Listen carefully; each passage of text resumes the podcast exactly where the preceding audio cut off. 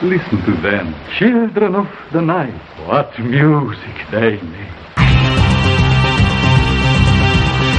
Escritores. I'm Terry Moore, and you're listening to Comic Case. Artistas.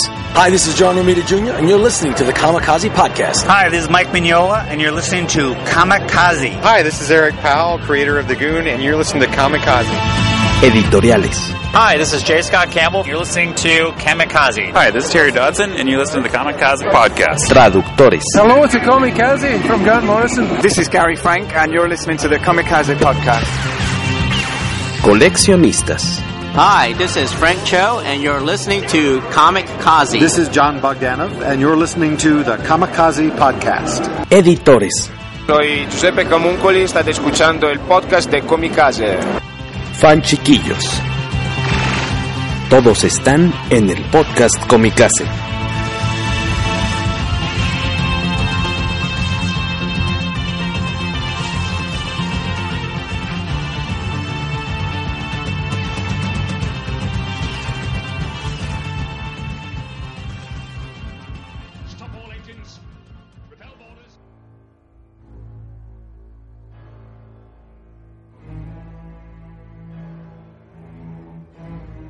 Buenos días, buenas tardes, muy buenas noches. Bienvenidos una vez más al poderoso podcast Comicase, episodio 132. ¿Quiénes nos acompañan hoy? Alberto Calvo. Guaco. El Adonis de los cómics. Ese fue eh, Luis Maggi, hoy más, un poquito más mamón que de costumbre. y tenemos de invitado a, a un amigo, allá de la Universidad Iberoamericana. Él ha sido académico pues bastantes años en las áreas de comunicación, en diseño, también con mucha experiencia en publicidad. Y si ustedes fueron a unboxing de eh, la edición más reciente de unboxing, él estuvo unboxing Toy Convention, perdón por darlo por sentado.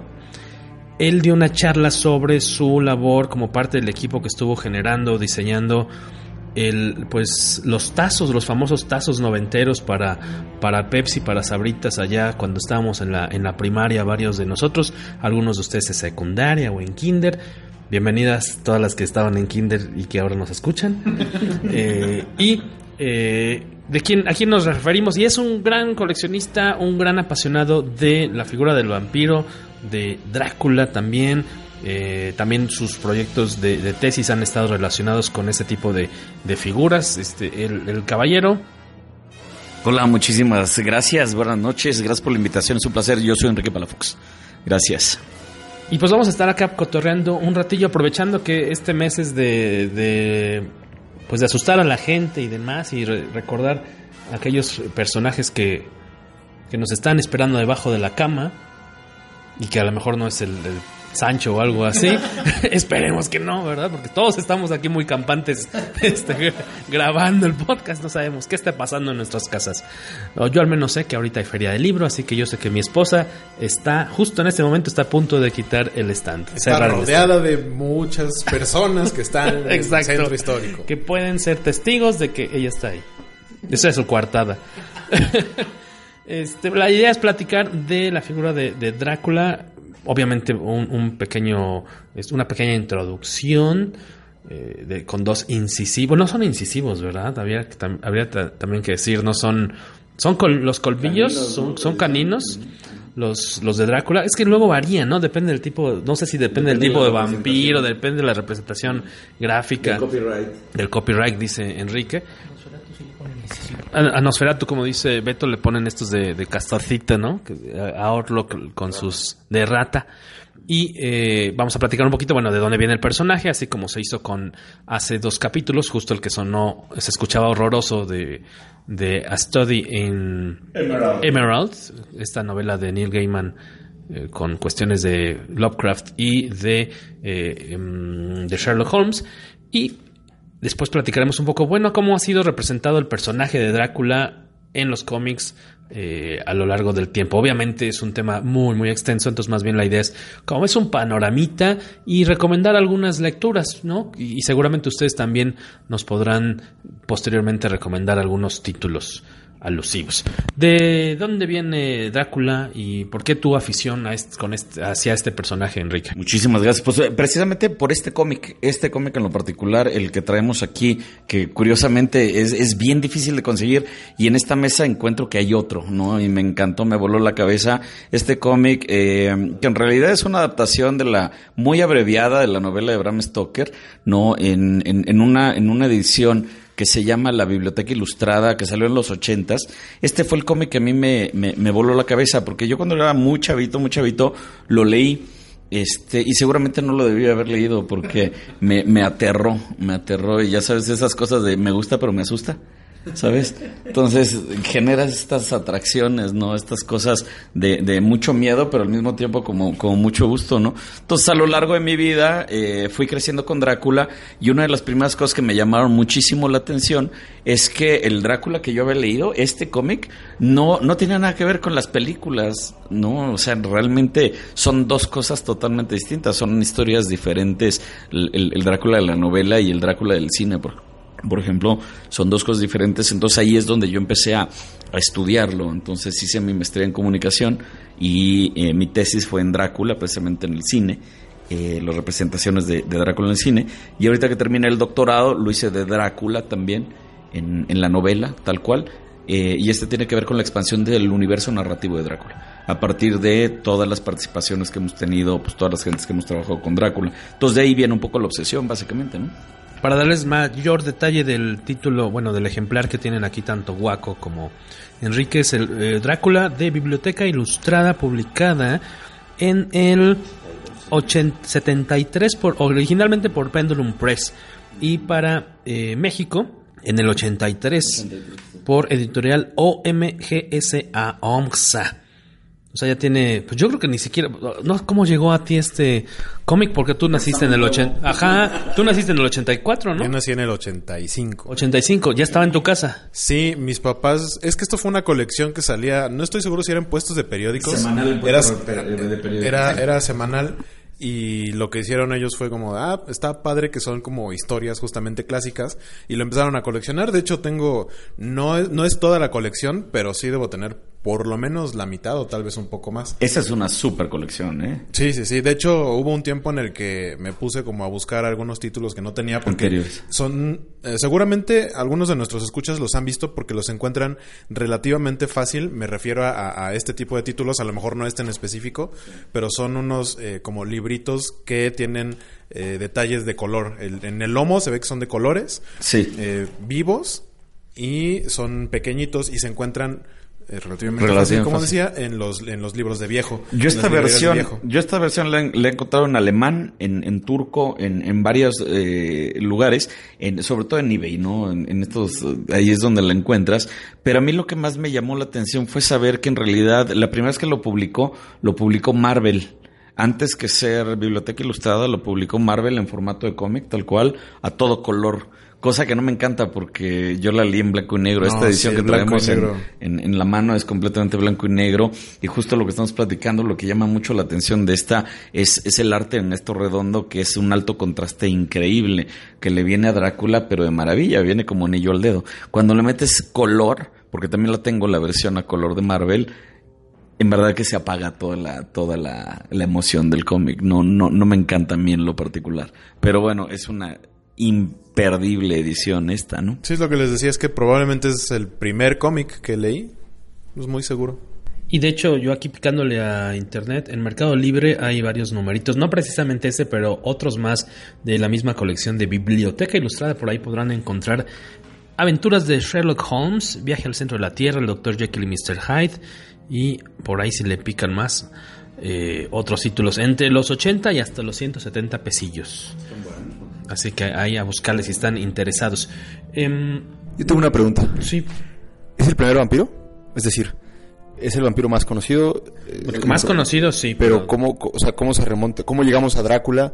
¿Hay, hay alguien antes? ¿Cómo, cómo, ¿Cómo se crea este mito? Porque al final el, el personaje del vampiro y específicamente Drácula pues es eh, atractivo como, o sea, como el ser nocturno, el conde eh, o el guerrero, como tú lo quieras poner, pero siempre es atractivo para la gente. Entonces, ¿qué hay antes de Drácula? El, mito del vampiro yo creo que es uno de los que más define a la humanidad porque más nos ha venido acompañado desde siempre. En realidad, el, origen de Drácula está en el folclore, está en no entender a la muerte, está en que alguien, bueno, se muere y se descompone el cuerpo y de repente eh, por alguna razón hay que desenterrarlo y entonces parece que tiene sangre, ¿no? Porque, bueno, pues el cuerpo pues escupe eh, fluidos, ¿no? Cuando uno muere y entonces salen por la boca, pues salen por los orificios. Entonces imagínate, en la, en la e, época medieval abrías una tumba y pues había un muerto con sangre, entonces asumían que estos cuates se levantaban de la tumba. Entonces, en realidad ese mito se va haciendo grande eh, en, muchas regiones, en México inclusive hay varios mitos vampíricos, ¿no? De, de, de, seres que regresan de la tumba y demás, pero particularmente lo que hace Stoker es eh, retomar una serie eh, de, tradición folclórica para juntarla con también tradición literaria. Antes de Drácula hay dos vampiros en lo particular, eh, que es el, vampiro de Polidori, que lo escribe justo en, la, en aquella noche donde se crea Frankenstein de Mary Shelley, ¿no? en, Suiza, y después viene eh, Barney, el vampiro. Barney el vampiro eh, se publicaba en, en un serial que eran los famosos Penny Dreadfuls, ¿no? Entonces era una, novela bastante larga, pero bueno, uno tenía que irla cooptando. Y finalmente, antes de, de, de, Drácula, aparece un gran vampiro que es eh, literal el arquetipo de Drácula, que es Carmina, Carmila. Eh, Carmila, que es de Lefanu, eh, es este figura donde pone mucho ¿no? de lo que Stoker retoma. Entonces, en realidad, el, el Drácula de Stoker es una mezcla de, cuatro fuentes en lo particular, estas literarias y sobre todo la folclórica. Entonces, eh, no es el primer vampiro, pero sin duda alguna, por el momento en el que fue publicado, por la circunstancia en la que fue publicada, eh, porque estuvo en Inglaterra, porque él fue el gerente del teatro más importante de Inglaterra, Bram Stoker, eh, fue que publica Drácula. Y la verdad es que pasó bastante desapercibida en su momento. Eh, sí llamó cierta atención, ¿no? Pero nada, nada de locura. En realidad, cuando Drácula cobra una fama de locura, es con la primera adaptación al cine, que es 20 eh, años después, que es en 1922, con Nosferatu. No, y Nosferatu es padrísima porque es un. Es, no es piratería como tal, pero Nosferatu no tenían los derechos de autor que sí tenía Drácula registrado en Inglaterra y por lo tanto en toda Europa por las convenciones que tenían. Entonces, toda Europa sí estaba registrado Drácula hasta los años 60 no así en Estados Unidos.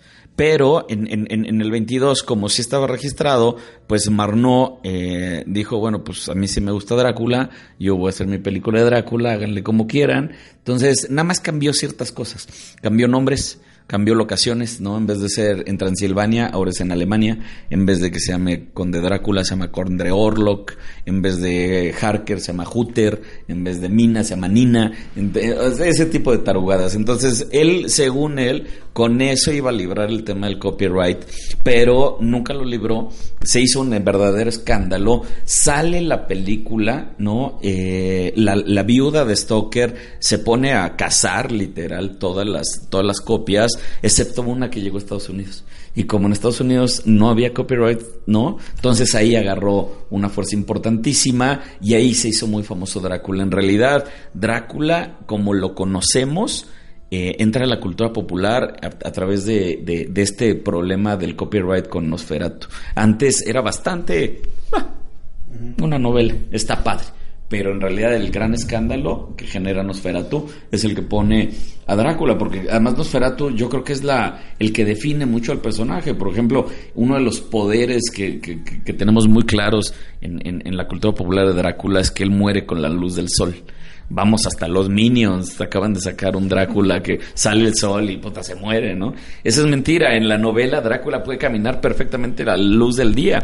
pero eh, Murnau, para librar el copyright, se sacó de la manga el tema este de, la, noche, y entonces gracias a esa película es que asumimos que Drácula pues muere por el sol, pero en la novela pues él está muy campante se lo encuentra varias veces Jonathan Harker, inclusive en Londres, ¿no? Caminando de día. Que ahí es curioso porque la producción ya había empezado. O sea, no, no fue de que él decidiera hacerla por la libre, sino que cuando la viuda de Stoker se entera de, que están haciendo la película es porque ya estaban filmando. No, hombre, Entonces la mayoría de los cambios... antes, porque en realidad empezó en el 16. Empezó seis años antes, Murnau, con la producción. Entonces sí fue un, un- un trabajo muy largo. Sí, ¿no? fue, fue más bien de... La, la ventaja al ser muda es que no tenía que regrabar escenas, entonces nada más fue añadirle algunas cositas como cambiar el, este final donde lo mata la, la luz del sol, pero sí fue de, pues nada más en, en las tarjetas que vamos a poner con los textos y cambiar los nombres algunas cosas y, y, y aparte de las copias de Estados Unidos, también es importante remarcar que muchas veces esas películas, sobre todo de, del cine expresionista alemán, en donde iba muchas copias eran en Sudamérica. Lo- sobre todo los argentinos eran muy dados a importarlas y de repente por las aparecían relaciones con Alemania, por supuesto. de repente por ahí aparecían copias a veces de mejor calidad que las pocas copias que había en Estados. Unidos desgastadas y esas copias sudamericanas son las que han permitido que mucho de ese cine sobreviva hasta se estos días. Y en realidad el, el- el- el cine es el que pone a Drácula en, en- en- como un gran personaje, porque luego de, de- de la película de Morno, si bien la novela cobra cierta relevancia, en realidad viene el gran trancazo en el 31 con la Universal, porque eh, es, es un periodo en Estados Unidos de la Gran Depresión, la gente está con un, problema económico bastante fuerte, ¿no? Universal quería filmar eh, la, la novela desde hace mucho tiempo, este, de hecho el fundador Universal era de las primeras películas que quería grabar y la quería grabar con Lon Chaney. Lon Chaney, pues que hizo El Joroba de Notre Dame, hizo, bueno, cantidad de películas y él, él era el, el- el indicado para representar a Drácula. Sin embargo, Lon Chaney se murió, curiosamente, de un cáncer de- de garganta y no alcanzó a filmar la película. Entonces, por un tema de presupuesto, se trajeron a Lugosi. Lugosi es increíble porque Lugosi, él, él empezó en el teatro. Empezó en Broadway y la verdad es que hizo un papelón, un, gran papelón. De hecho, eh, la figura del conde Drácula, como lo conocemos, en realidad se la debemos a Lugosi, porque todo tiene que ver, inclusive hasta la capa, tiene que ver con la actuación del teatro. Este, esta capa que está en piquito, ¿no? En realidad los piquitos son porque se colgaban unos cables. Entonces cuando Lugosi tenía que desaparecer del escenario porque era un vampiro, entonces se abrió una trampa en el escenario, él caía hacia abajo y la, la capa salía volando hacia arriba, ¿no? Por esos, por ese piquito. Y esa, ese piquito, bueno, finalmente inspiró la capa de, del Doctor Strange y una serie de cosas. Yo creo que es el primer personaje con capa y viene particularmente del teatro. Entonces, eh, y, y la figura de Lugosi, pues, este, este refinamiento que es muy forzado, ¿no? Porque sale, en la película sale con un frac, que en la, en la novela pues es absurdo, ¿no? En la novela no puede usar un frac, simplemente se menciona que no tiene color, no dice de cómo está vestido, nada más dice que no tiene color, entonces uno asume que está vestido de negro, pero en ninguna manera es un frac. El frac sale porque era el disfraz eh, que se utilizaba en el teatro en esa época, sobre todo los magos. Los magos en esa época eran muy importantes. Entonces, literal, como no había presupuesto, como era eh, la Gran Depresión, dijeron, madre, se nos acabó el- la lana, traigamos un, un disfraz, pues a ver qué traigamos. Y se encontraron el disfraz del mago y pues se lo pusieron a Lugosi. Entonces, gracias, a eso es que conocemos a Drácula como mago, pero en realidad poco nada tiene que ver ese personaje con, con la novela, ¿no? En realidad fue también una venía toda la obra de hecho de, teatro. Era un montaje de, Drácula que el, el propio Todd Browning había hecho y es la razón por la que lo contratan a para ser el director de la película Browning no, Browning no hizo. no él, él, él lo toman para que adapte la obra de teatro Sí. él, él creo que era uno de los productores de la obra de teatro y él es el quien, quien decide dirigir Y de hecho la película de Browning es terrible. O sea, veámosla y es terrible, es aburridísima. Es, es de las cosas más aburridas que yo he visto. Porque en verdad es un plomo, es, es, es una obra de teatro, pero filmada. ¿No? En, realidad todavía eh, es la transición del cine mudo al cine sonoro. Entonces, por ejemplo, no hay, no hay un soundtrack como tal. El soundtrack se lo metieron muchos años después, inclusive hasta Philip Glass hizo uno muy interesante que lo presentaba en vivo y está chido, pero la película per se no tiene soundtrack. Entonces la película es bastante sosa, bastante pesada, no así Frankenstein. Y no, nunca la he visto, la, la otra versión, la española, bueno, la, la que está original. Sí, iba a decir que la Carlos latina. Villerías. Que dicen que es muy buena también la, la, esa otra versión, que para, me imagino que son el mismo elenco, a excepción de, ¿O también cambia el cast? Son las mismas locaciones. Lo que pasa es que se filmaba de día la versión de Todd Browning y en las noches en los mismos sets grababan la versión en español. Bueno, todo el mundo dice que es mejor que la de, que la de Lugosi. Yo creo que sí. No, yo creo que sí, porque te digo, la de Lugosi es bastante, bastante mala. Es buenísima porque, bueno, salió en un momento importante eh, y, bueno, causó desmayos en las mujeres y ese tipo de cosas en su momento. Pero si ahorita la ves, la verdad es que no, no aguanta el paso del tiempo. Creo que la de Carlos Villerías es bastante más dinámica porque el director Todd Browning, la verdad es que es mal director, ¿no? Este, pero, pero la otra que no recuerdo el, director, es bastante más dinámica, entonces sí es mucho más movida la película y por lo tanto tiene más sentido. Creo que en ese sentido, no sé cuál sea mejor, porque bueno, pues es más importante la de Lugosi, sin duda, porque es visual, pero pues la otra también tiene su encanto. Además, eh, es curioso porque Mina era una mexicana, eh, se llamaba Lupita Tobar, Lupita Tobar, y es, mexicana. Viene en el DVD de Drácula, precisamente, ahí está, vale la pena echarle un ojo. Y entrando a la cuestión de, cómo se le ha presentado al personaje eh, en cómic, eh, no sé si tengamos, no, no encuentro el dato de, bueno, ¿cuál habrá sido el primer, la primera adaptación eh, de Drácula en historieta? Ah, por ahí, mira, trae un tesorito, a ver cuál es. Un Eerie número 12 ¿De qué año es esto? Del 54. Curiosamente, nada que ver, pero la, cara no la están viendo ustedes, pero me recuerda un poquito a Christopher Lee varios años antes, ¿no? Qué curioso. Igual que como con las tiras de James Bond, que se parece a Sean Connery, el actor. Ay, no sé si haya tenido que ver algo el que querían que el actor se pareciera un poquito, o es mera coincidencia. ¿De qué es la McCluskey? Las de James Bond, uno de los dibujantes de las tiras de James Bond que dices, ah, cabrón, ese es James Bond ocho años, seis años antes de que saliera Doctor, ¿no? Y aquí si ustedes ven, no manches, si se parece a, a Christopher Lee. Qué bonita portada. Pero el interior es otro boleto, ¿eh? eh está horroroso. Ah, dice que, que el interior es otro boleto. Ahorita lo abriremos. lo, que pasa es que en esta época era muy común que se contratara ilustradores para hacer las, las portadas y los interiores era la era otro boleto, claro, era como que ahora tortillas. Que, mencionas, esta es la primera vez que hay algo que simule una adaptación, pero hay una aparición previa del Conde Drácula en un cómic de Marvel, en un, bueno, no Marvel, en el que entonces era Atlas, si no me recuerdo en la serie de Suspense, no recuerdo si es el número 6 o 7, que se puede el 51 o 52, pero es el Conde Drácula, pero en realidad no tiene nada que ver en términos de, de Ahorita platicamos de eso, porque a mí en lo particular, una de las teorías que les traigo aquí para que platiquemos es que para mí Marvel per se es parte del universo expandido de Drácula. O sea, es, todo lo contrario. Hacen su propia versión. Pero es que y ni siquiera es la misma porque hacen esa en el 51, que nada más tiene esa aparición, y después en el 72 lo reinventan, cuando lo convierten en un villano para su universo, en Tomb of Drácula, que mucha gente tiene la idea que es eh, creación de, de, Mark Wolfman, pero su primera aparición la hace Jerry Conway con, con Jim Collan, que es el artista por excelencia de los cómics de, de Drácula de Marvel. Claro y Tomb of Drácula durante toda esa década se convierte en, un éxito, pero no es lo que hace Marvel con él. En los 70 también tuvieron una revista que se llamaba Drácula Lives en formato de, revista, no, no, no de cómic donde podían tenían más libertad para las historias porque al ser revista no estaba sujeto al, al Comic Code Authority. Entonces eh, sí sí fue algo que ayudó mucho a, a las historias de horror pero sí, este de Iri probablemente sea la primera vez que se intenta adaptar la historia. Este es bien interesante, bien interesante, porque sí, Drácula tiene, digamos, dos caminos eh, de apariciones en, en, los cómics. La primera de ellas es esta, que son las adaptaciones de la novela, del trabajo de Stoker, que, que es bien interesante porque, bueno, como el de Néstor Redondo, eh, se han hecho muchas, muchas adaptaciones, eh, unas mejores que otras, unas más apegadas que otras, unas mejor dibujadas que otras.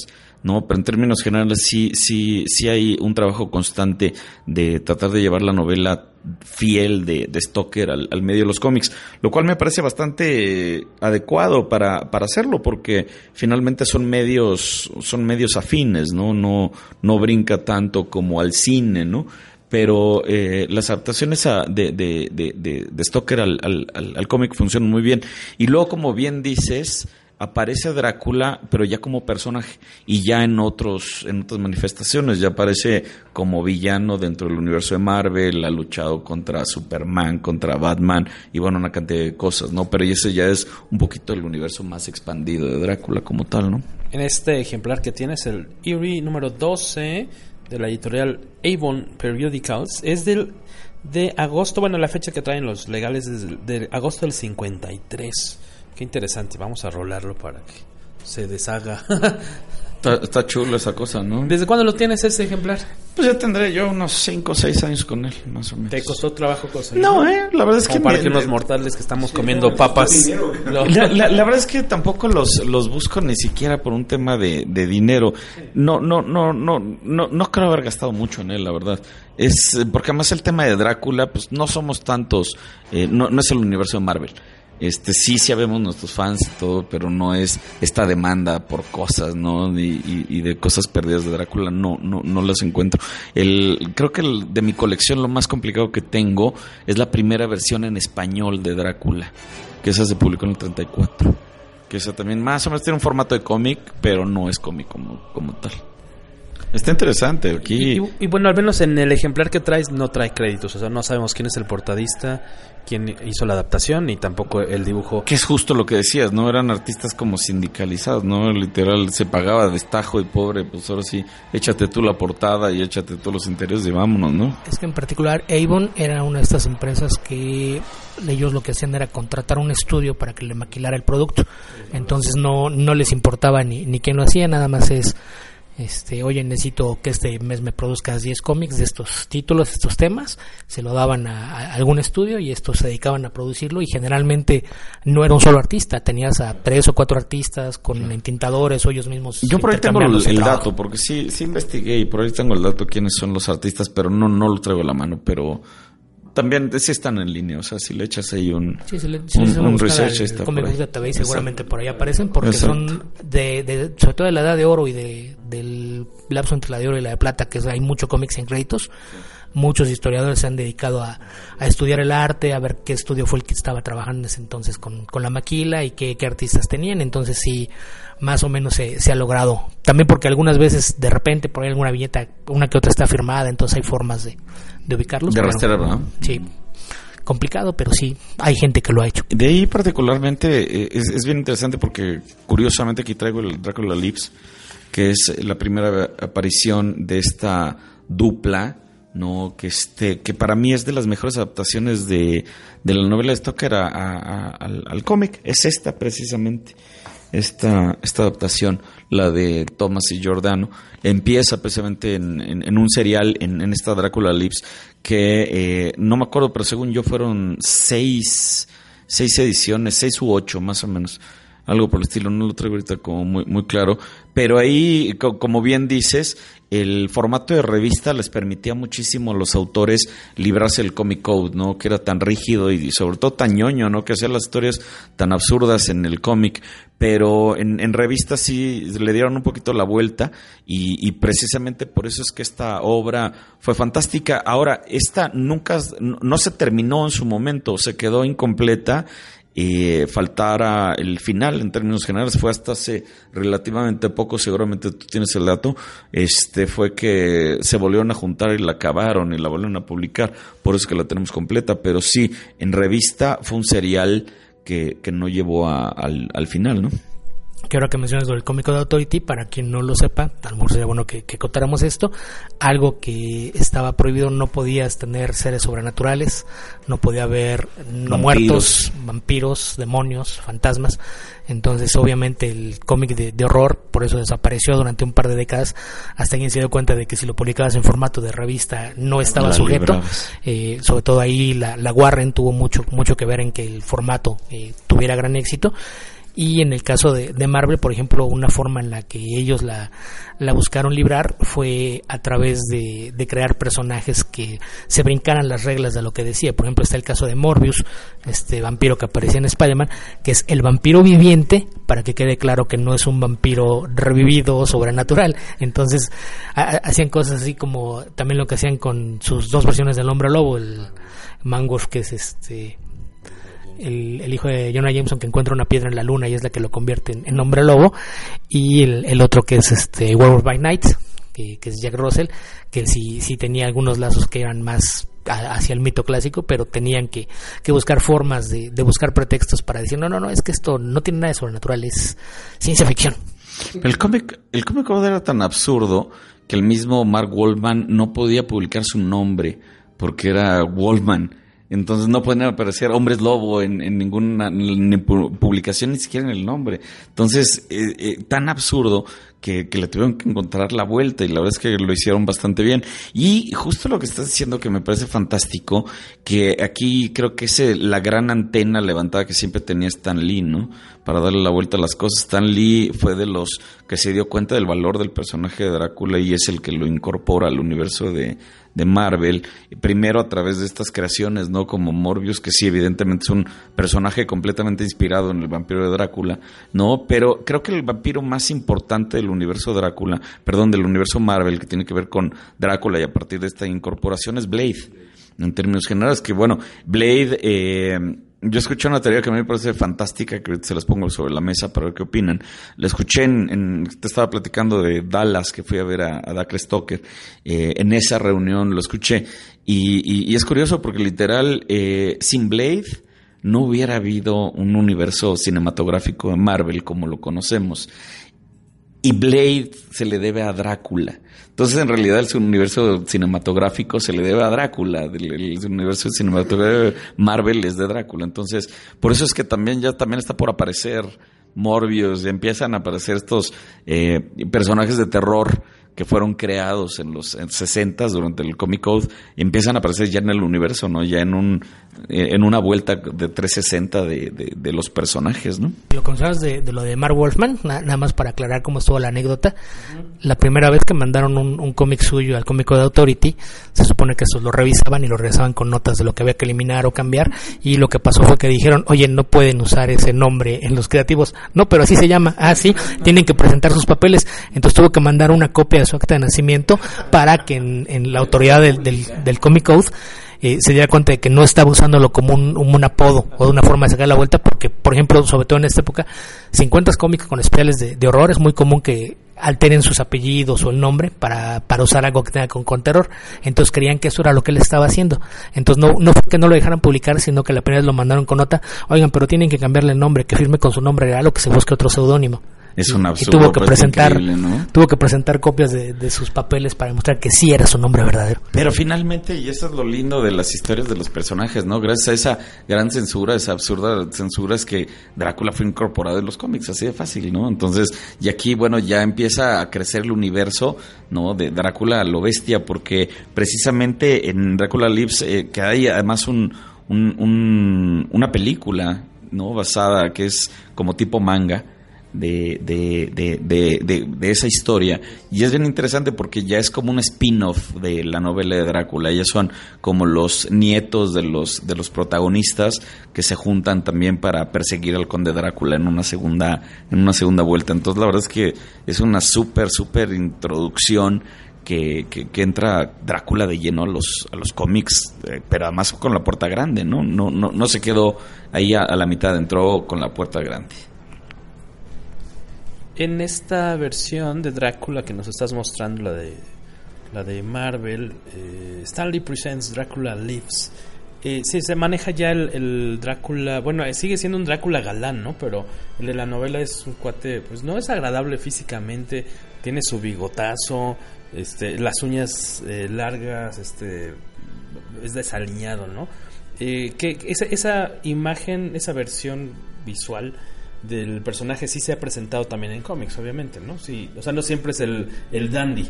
Muy, muy pocas veces porque el, el, cine es básicamente, la imagen del cine es la que, la que domina inclusive en el mundo de los cómics, ¿no? Entonces, esta figura de Bela Lugosi, ¿no? Con lo que platicábamos de que no hubo dinero para, para, para el traje, entonces por eso utilizaron el del mago, se quedó muy, muy, muy, muy clara. Cuando llega Christopher Lee en la, en la Hammer, eh, que es la llegada del color al cine, también se incorpora el color rojo, por ejemplo, a la capa, cosa que Lugosi, Lugosi utilizaba una capa morada, por ejemplo.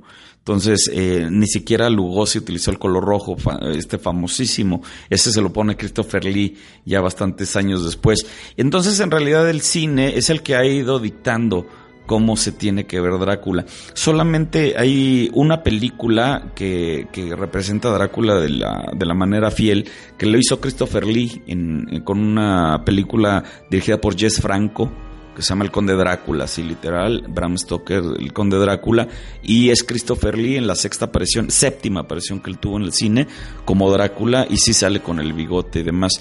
Pero lejos de eso, ese es eh, muy pocas veces. Bueno, incluyendo obviamente esta, la de, la de Marvel, ¿no? Que trae, sí trae el, bigote y este aspecto, pues ya de un señor ya más grande, ¿no? También sus. Que ese también tiene que ver otra vez del cine, porque viene más bien de John Carradine. Sí, ¿verdad? Exacto. De o de Jack Palance, que también es la otra gran inspiración, particularmente esta zona de Marvel que estamos viendo, es eh, Jack Palance, que hubo una película en los 70 entonces fue el que inspiró el, el, el, el Drácula de Marvel, es Jack Palance. Pero aquí traigo esta versión que ahorita se lo rolo y vamos a, pasarles unas imágenes para que las puedan ver.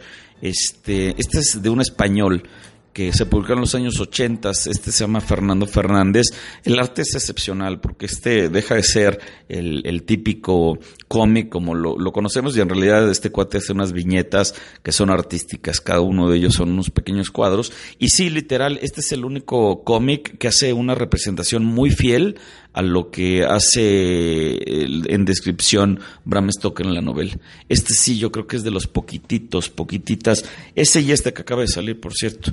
Esta otra versión que ya está haciendo adaptaciones. La, la primera que menciona Palafox es Bram Stoker's Drácula de Fernando Fernández, publicada por Del Rey.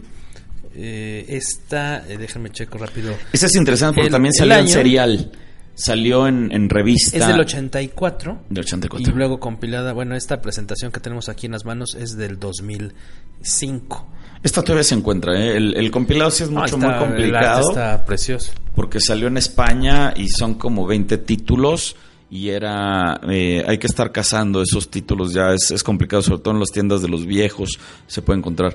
Pero esta esta versión yo la compré aquí en, en México de hecho en las tiendas de cómics entonces es muy muy muy accesible esta en, Amazon la tienen también.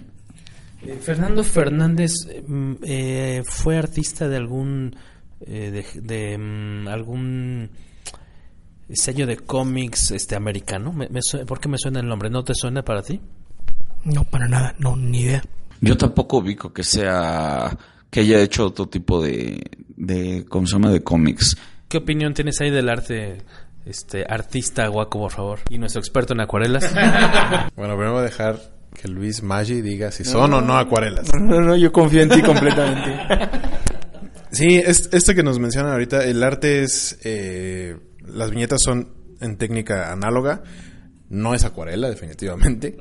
Pero lo que estaba viendo es que probablemente sea acrílico o una especie de wash eh, por, por el tipo de, por la opacidad que tiene la, pintura, porque platicamos de las aguadas, las acuarelas, tienen esta como transparencia sobre el papel, esta no la tiene así, y la verdad es que ahorita ojeándolo está muy muy padre. No había, no, no tenía conocimiento de este, de este título. Nuestro segundo experto. No, insisto, yo confío completamente en lo que tú pongas de eso. Y este es interesantísimo porque sí, este Fernando Fernández no nada más hace una traducción literal a nivel visual de la obra, sino que también la adaptación del texto es muy, muy, muy puntual. si bien se, se, come ciertas cosas de la novela, pero creo que con sus ilustraciones eh, resalza muy bien lo que hace Stoker, porque Stoker en realidad es un autor que se dedica mucho a describir entonces, todo el tiempo está escribiendo. Entonces, cuando llega a, Transilvania, está escribiendo que si el bosque, que si no sé qué, que si el paisaje. Entonces, le van hojas y hojas y hojas en descripción. La capacidad de escribir a máquina de Mina Harker es impresionante. Es impresionante. Está cabrón, sí, sí. cabrón. Entonces, de repente, pues llega eh, Fernández, yo que ya he hecho la, la comparación del texto contra, contra las viñetas, y es increíble porque si Stoker menciona que hay un cielo morado, eh, Fernández lo pinta morado. O sea, es increíble, es tan puntual que sí es una gran adaptación. Para mí es en verdad la mejor adaptación de la novela Stoker a cualquier otro medio. ¿eh? Ok, entonces valdrá la pena ahí echar, cazarla. Eh, no creo que sea tan sencillo, pero pues rascándole seguramente. Y la otra que traes también es, obviamente todas se llaman similar, Drácula de Graphic Novel. Esta es de una colección llamada Classical Comics, eh, con portada con este eh, Drácula escalando por el muro exterior del castillo. Es una adaptación hecha por Jason Cobley con arte de Stas Johnson y color de James O'Freddy. Esto es un poquito más, más reciente, se ve que es del 2012, 2012 bastante pues para acá, ¿no? Bastante actual. eh, ¿Qué tal está esta? A ver, vamos a echarle un ojito. Esta es bien interesante también porque de esta salieron dos ediciones. La que le llaman a bridge y la on a bridge, este es el texto completo. Lo que tenemos aquí en, en la mesa es el texto completo, entonces sí, sí es bastante fiel a, a, a la novela de Drácula. La otra, eh, lo único que pasa es que obvia ciertas, ciertos pasajes, pero en términos generales es lo mismo. Lo que es interesante aquí es el arte. ¿No? Este, que sí es mucho más apegado al, al, trabajo de Stoker, nada más que a mí no me encanta porque me parece que, el, sobre todo el acabado de las tintas, el coloreado, me parece un poco como muy caricaturesco y creo que le, le, resta un poco de seriedad al, al, a la trama, pero sin duda alguna es la, la adaptación más fiel de, de, de, del trabajo de Stoker porque ese es el objetivo de esta, de esta, de esta colección, hacerlo más, lo más parecido al, trabajo literario. Y eh, comentábamos antes de empezar a arrancar con la grabación de, este episodio, si tenías conocimiento, y si no lo tienes, pues hay que nuestros amigos que escuchan el podcast y que también les gusta este personaje, de si existe en cómic, que yo me imaginaría que sí, la adaptación de este pequeño, este capítulo del, del invitado de, de, Drácula, ¿no? Esta que narra, pues apenas se parte del camino hacia el castillo de Drácula y cómo es detenido eh, Jonathan Harker. Eh, vamos, o sea, sufre como un primer asalto, por decir así. Y está muy padre. Ese, ese, lo llegué a leer de niño en una antología de horror de estas editadas por Ramsey Campbell. En una, no me acuerdo qué editorial española era, muy, muy, interesante, porque pues, yo de chavillo, 11, 12 años, no sabía que existía este capítulo como perdido, por decir así. Tengo entendido que es parte del borrador original y a la mejor hora dice, no, esto para afuera, que arranque desde aquí la, la historia. ¿Te ha tocado verlo en cómic? En cómic no, el, y ese capítulo, nada más para dar un poquito de contexto, lo que estás diciendo que es bien interesante, ese cap, eh, es, es, un capítulo perdido y en realidad no es Jonathan Harker como tal, pero es, pero es un personaje que está viajando hacia Transilvania, entonces, eh, como era parte del borrador original, todavía no tenía el nombre de Harker, no, acuérdense que eh, Stoker se tardó siete años en escribir la novela, entonces hubo muchos borradores, muchos cambios y demás, y, y esto es curioso porque él, él, cuando publica la novela, él fue muy juicioso en, ver qué entraba y qué no entraba. Y este, y él estaba muy metido en temas de copyrights, por lo mismo que él era gerente del Teatro Liceo. Entonces estaba muy metido en estas cuestiones, sabía muy bien de, de cómo se manejan los derechos de autor y demás. Entonces sabía muy bien qué, qué había que poner. Sin embargo, con esa versión, esa versión no la publica él. Él la publica la esposa justo cuando muere Stoker en este eh, ansiedad de la esposa por sacar dinero, así como como porque Stoker murió pobre, no no no no le fue no le fue muy bien a la novela en, en, en, su, en su, tiempo de vida, no y entonces cuando muere la esposa sí quería lucrar con, con ella, entonces eh, por eso es que se dedica a cazar a, a las copias de Nosferatu tan tan vehementemente y por eso también es que publica ella el, este borrador que ella dice que es una precuela y esa es la confusión porque ahí es donde se asume que es una precuela de, de, de Drácula pero en realidad es un borrador es lo que estaba haciendo Stoker ahí como delimitando por aquí por allá y en realidad no tiene nada que ver con la novela excepto que en la novela sí se, hay un momento que hay un error no en la novela que no lo editó bien Stoker que se menciona el, el, momento en que, eh, bueno, este personaje está, está, siendo acosado por un lobo en un cementerio. No, pero es muy breve que lo mencionan, pero bueno, esa es la única relación que existe realmente entre esos dos textos. Corrígeme, no sé si es cuando, hasta que leí después el, la novela, si es en la novela o en este capitulito perdido donde se introduce esta frase de, o no sé si sea algo como del folclore europeo, lo de, oiga, vaya con cuidado porque los muertos van deprisa. Creo haberlo leído en el, en el invitado de Drácula. En realidad es el, en, el, en Drácula. En Drácula. En ya. el primer, en ah, el primer. Bien, en, en, el invitado de Drácula le dejan como una, eh, hay una carta, ¿no? Así como que le dejan a este personaje que no es Harker, así como que es como, si no me equivoco, una especie, no sé si es un telegrama, una nota escrita a mano, así como que pues de su amigo D o Drácula. O sea, como que le deja una notita de lo, pues, lo estoy cuidando, ¿no? Así como usted vaya tranquilo, pero porque sí sufre este asalto eh, a medio camino y llega esta cuestión del lobo que mencionas. Es súper raro ese, ese, ese, ese, pedacito de la historia porque él se baja a, un, tal cual, se baja a un, a un cementerio él y entonces está viendo ahí de repente la cripta empieza a nevar, entonces se queda como atrapado, entonces viene un lobo y luego sale una vampira, etcétera. Entonces empieza a complicar toda la situación hasta que lo rescatan a él. Entonces, sí, es, es, es, es un texto súper raro, pero la realidad de las cosas es que pocas veces se ha llevado a la transmedia, o sea, se ha llevado a otros medios. Yo no tengo, no tengo ningún tipo de registro de que haya estado diferente a lo que estábamos platicando de El barco Demeter, ¿no? Porque, por ejemplo, salió un spin-off hace poquito en cómics de cuatro títulos que se llama Dead Ship, ya me acordé, que es este, precisamente esa historia de cuando salen del puerto de Varna, ¿no? Este, esta goleta eh, rusa que se llama el, Demeter, ¿no? Donde trae las 50 cajas del conde Drácula, van en camino a, Inglaterra y cómo van desapareciendo cada uno de los, de los personajes. Ese sí es un cómic y es una de las mejores historias que yo he leído porque en verdad en, en la novela es muy atractivo ese pedazo, pero no, Stoker no lo desarrolla demasiado.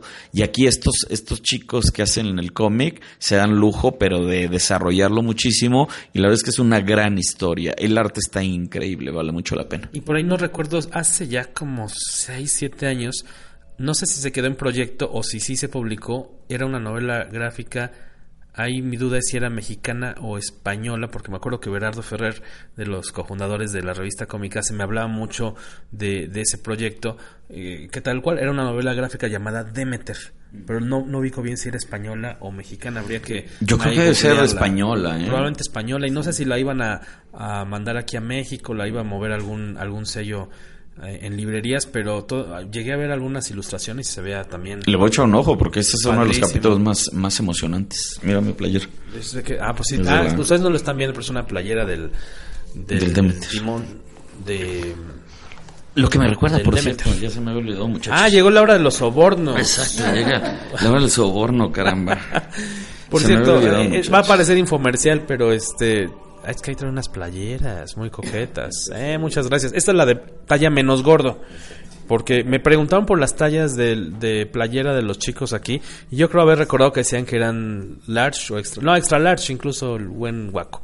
Así que Posaremos al final el podcast con nuestras playeras de... Esta es una edición especial, la deben de considerar mucho porque este es como el Boba Fett de... De, misil removible. De misil removible, porque estas, estas fueron unas playeras, eh, precisamente yo estoy diseñando toda una licencia basada en la novela de Bram Stoker de Drácula.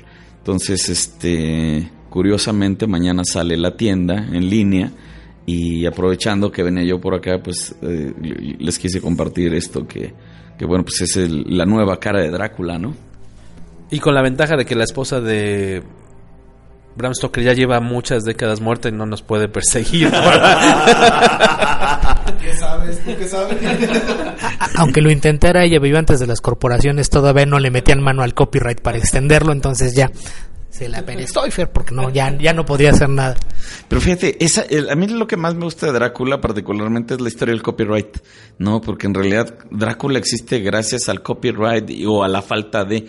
Stoker sí estaba muy, muy obsesionado con registrar su novela.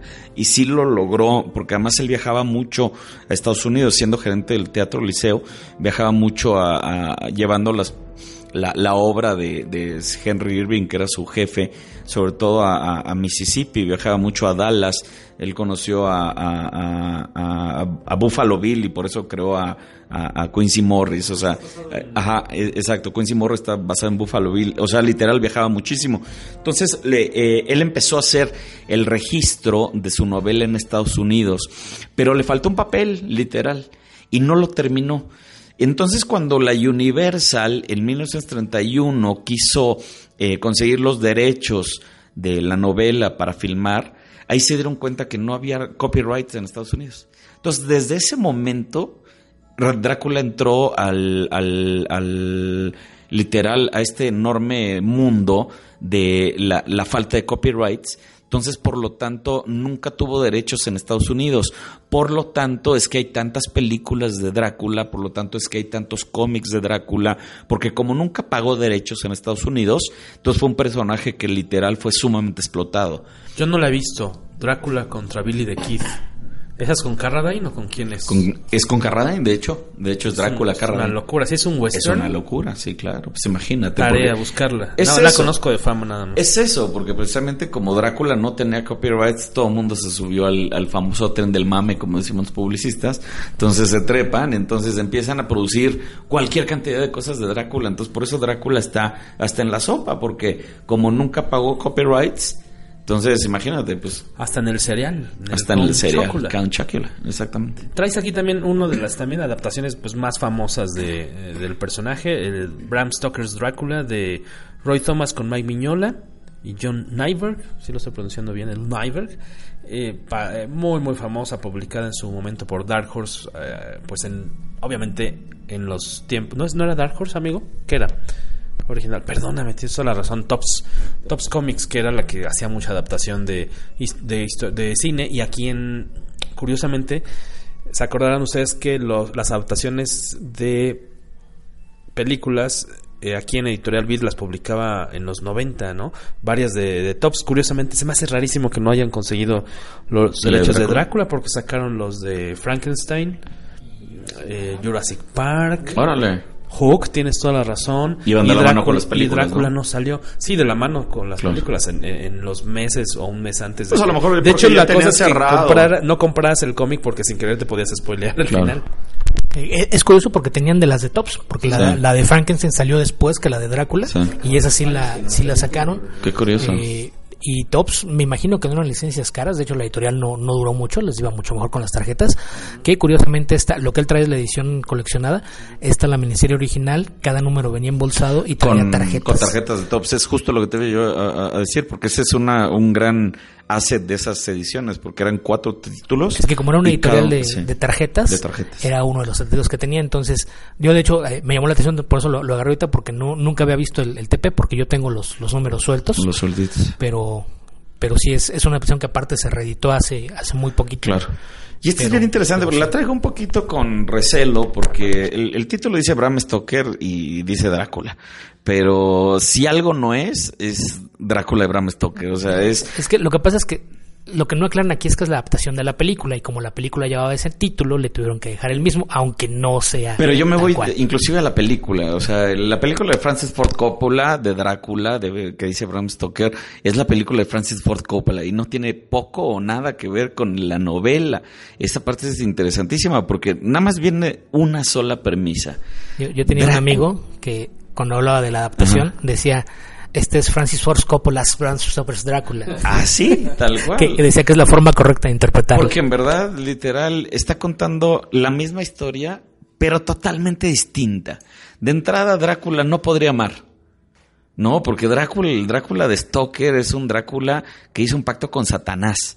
O sea, él se fue a una escuela que se llama la escolomancia y entonces ahí es donde eh, Drácula adquiere sus poderes. O sea, a través de un pacto faustiano le vende su alma al diablo, el diablo lo convierte en vampiro, que es un poco lo que retoma esta última película que es terriblemente mala, la de Drácula Untoldo, no sé cómo se llama, que es una basura.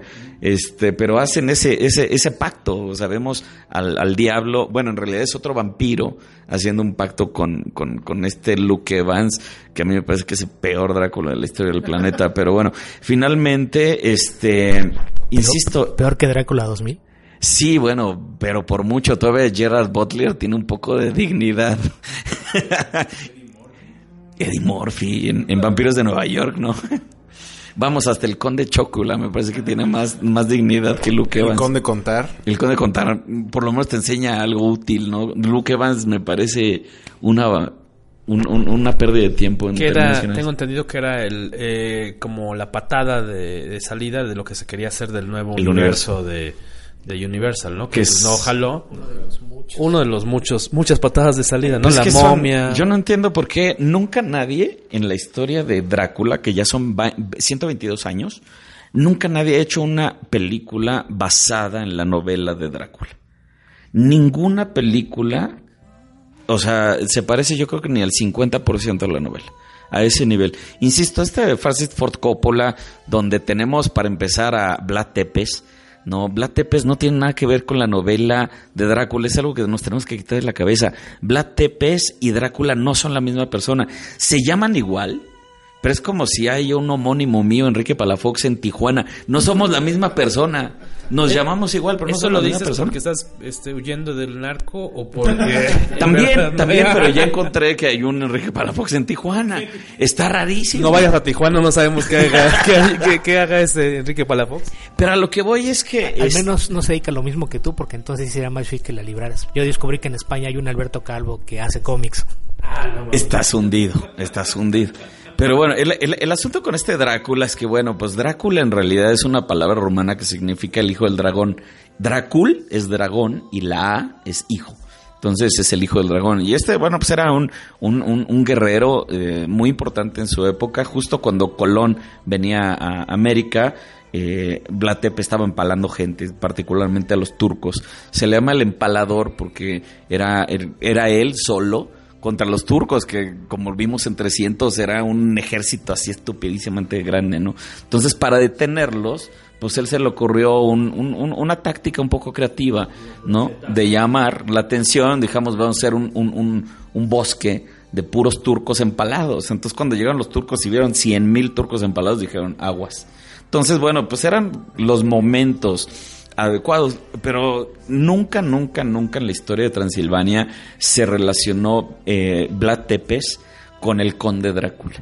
Eh, Bram Stoker en su investigación en, el puerto de Whitby, cuando, cuando justo donde encalla el Demeter, ¿no? Ahí está haciendo la investigación, ahí es donde saca sus ideas y se encuentra un libro que son historias de Transilvania, que, de, de una chica que se llama Emily Gerard, y de ahí eh, leyendo encuentra la historia de, de Vlad Tepes, ¿no? Pero en realidad lo que le gusta a él es el nombre no la historia de Vlad Tepes nunca lo vincula. Entonces nada más, inclusive eh, todo el borrador de, de Drácula eh, durante siete años se llamaba The Undead. Nunca se llamó Drácula hasta el final. Ya cuando le iba a publicar fue que le tachó y, y en vez de The Undead se llamó Drácula. Pero en realidad Drácula no está vinculado de ninguna manera con, con, el personaje histórico, cosa que Ford Coppola sí hace. Y ahí es donde está muy claro, ¿no? Porque ahí tenemos a Vlad Tepes, donde los turcos le matan a su esposa. No, la esposa se suicida, ¿no? Por un malentendido. Entonces, de ahí este Drácula se enoja, entonces repela con Dios, entonces Dios lo castiga y lo vuelve malo, pero entonces se convierte en una historia romántica, ¿no? Entonces es la búsqueda de este cuate por el amor de su vida y una vez que lo encuentra, entonces ya se redime y ya es bueno y ya es a toda madre. Entonces justo por eso es que apesta, porque literal, el Drácula de, de, de Bram Stoker es un verdadero desgraciado, perdón, hijo de puta. A este cuate no se anda con, con tarugadas, llega un- un- una, una mamá y, le roba a su bebé y el bebé se lo da de comer a, sus, a sus novias y las novias se lo chutan. O sea, eso la última vez que lo vi fue en Game of Thrones con este cuate, ¿cómo se llamaba? El que era un verdadero villano. Ramsey. ¿Se acuerdan? Que llega un momento que literal le quita a, a- la, mamá de, su papá, no, a la esposa de su papá, le quita al hijo y se lo da a sus perros. Esa escena yo me acuerdo que yo dije, madres, pues esa sale de Drácula. Esa, el, el primero que le hizo fue Drácula, el verdadero hijo de puta es Drácula. Drácula jamás anda seduciendo ni a mujeres, ni a Mina, ni tiene un romance, nada. Drácula es 100% hijo de puta, ¿no? Y por eso lo mata Van Helsing con, con bueno, desaparece en, en, en- en- en polvo, ¿no? Y, y ese es el final de, de Drácula, la novela, no un romance donde, ay, ya se encontraron, no, los amores perdidos, eso me parece ridículo, ¿no? ¿Y qué tiene? Bueno, ya que le echaste tanta meg a, a este, esta adaptación, tanto, bueno, la, la, la película como el, el cómic, ¿tiene algo salvable o lo rifamos? Miñola, Miñola. No, ya sé, obviamente, Claro. pero estoy viendo si sí le gustó algo. No, no, es que precisamente lo traigo por eso, por es mi reserva, ¿no? Porque el, el- el- otra vez el cine nos, nos hizo pensar, ¿no? Que el Drácula que conocemos está vinculado con el Drácula histórico, ¿no? Pero en realidad no tiene que ver, pero en realidad lo que vale la pena es el cómic. Y el cómic porque lo hace Miñola y me- corrígeme tú, pero según yo es previo a, a- a Hellboy. Y entonces es una verdadera locura, porque además, bueno, la historia pues es bastante similar a, la novela, pero además el arte Miñola en altos contrastes, con la aparición del color, que además siempre utiliza uh, monotonos, ¿no? Me parece que es una locura. Sí, yo creo que el, problema con esa película es que es la única vez que intentó adaptar, adaptar el formato epistolar de, de la novela al cine.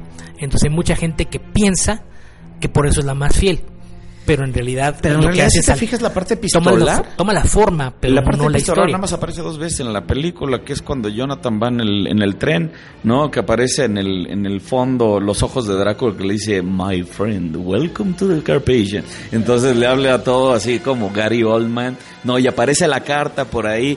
Pero es en realidad la única referencia epistolar y quizá un, un, un telegrama después que, John Seward manda por ahí. Es la única referencia epistolar, pero tienes toda la razón. Ninguna otra versión cinematográfica ha hecho eh, referencias a esta parte epistolar de la novela. ¿no? Ahora, Enrique, acabas de destruir todo lo que va después de la novela. O sea, porque realmente, más allá de la película de Bram Stoker, el, el, mito vampírico y cómo se fue transformando, y no es derivado necesariamente de la película, salvo contadas ocasiones a lo mejor eh, los boys, los, chicos perdidos, que no necesariamente tiene que ver con un componente romántico de ninguna manera. La mayoría del, de las adaptaciones, puede ser de Drácula o puede ser de vampiros, implican ese, ese, ese tema de romance de Drácula, por ejemplo. Está esta caricatura de Netflix de, de, Castlevania. Sí. Y bueno, que está, está muy bien hecha, la verdad. O sea, la calidad es fantástica, pero impresionante. parte de esa premisa y, y, esta premisa de romance, ¿no?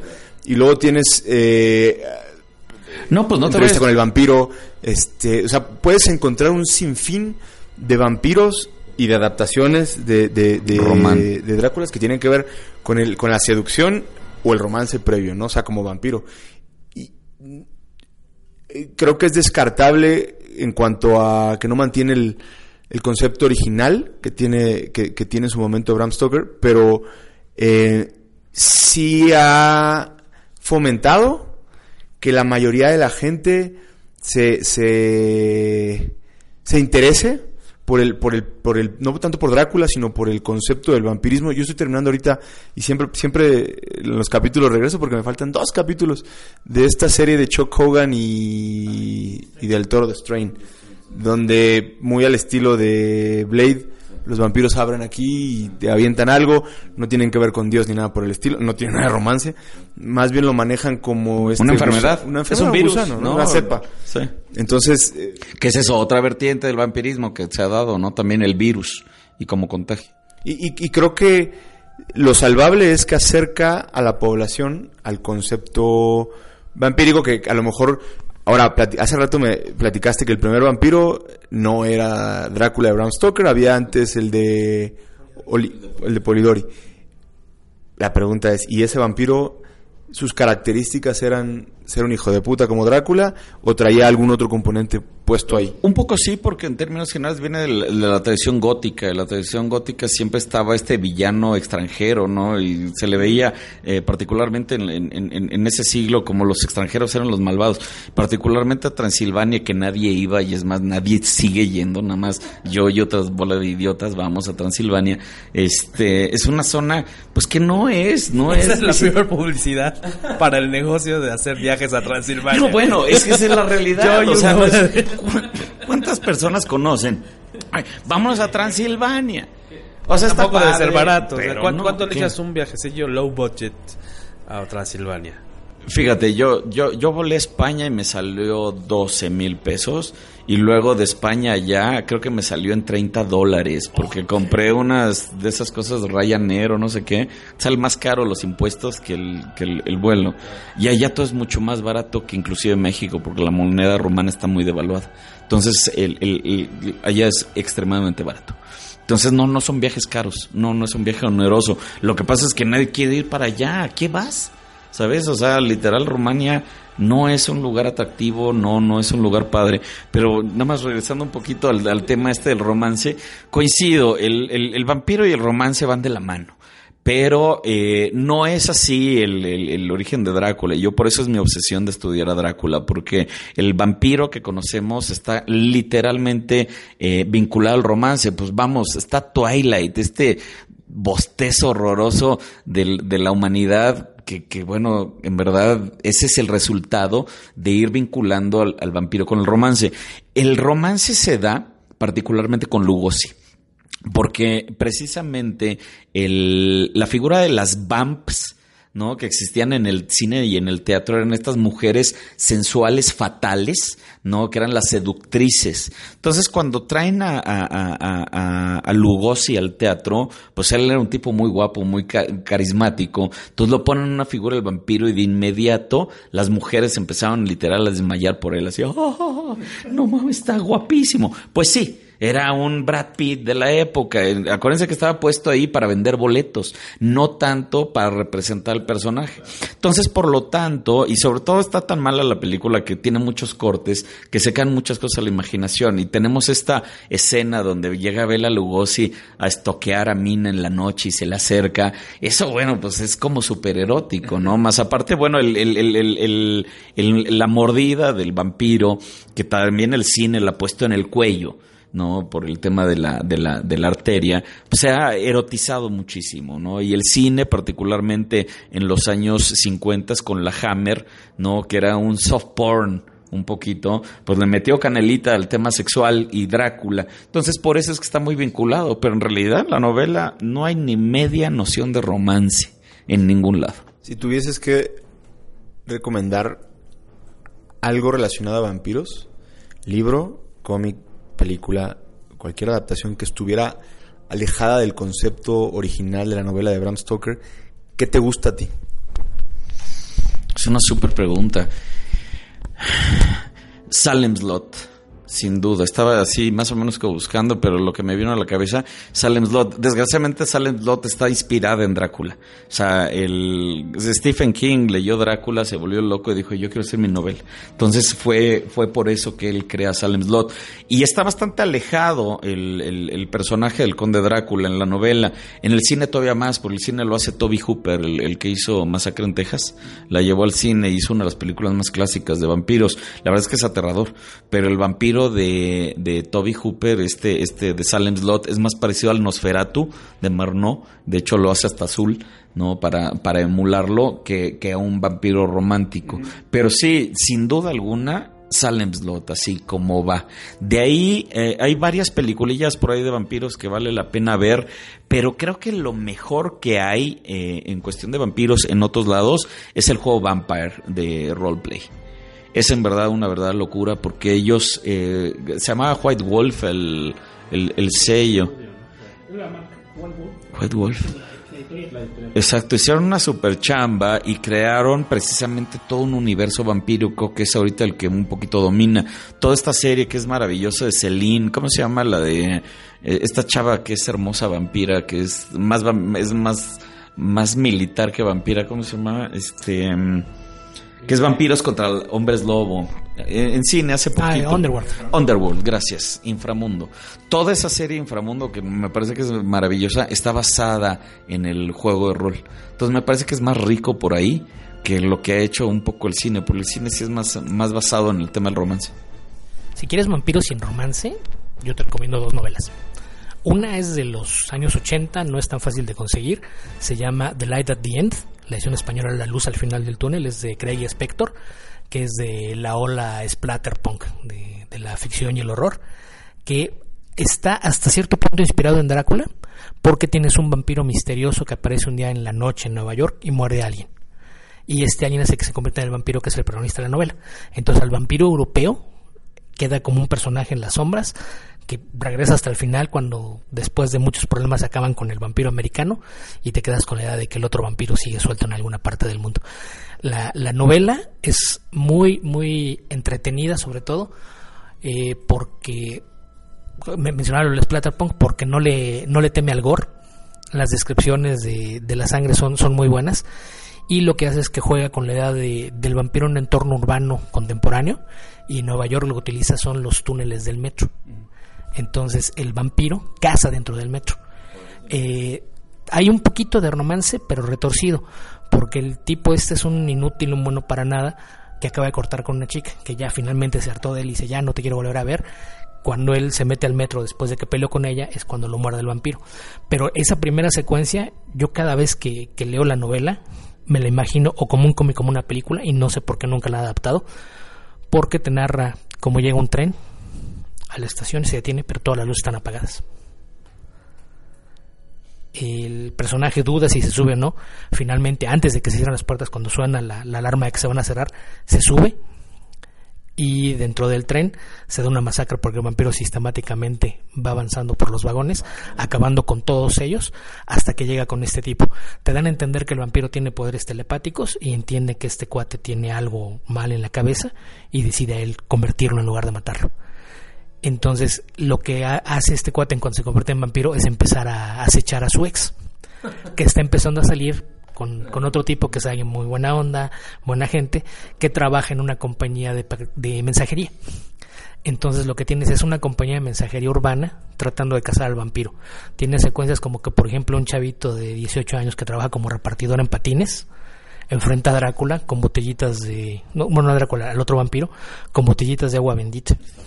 Entonces él anda patinando a su alrededor y le avienta las botellas de agua bendita a lo lejos. entonces tiene muchas secuencias muy, muy padres. La novela es muy entretenida. No es tan fácil de, conseguir. Yo tengo una, edición en español, una edición en inglés y después me encontré el ebook en, en inglés.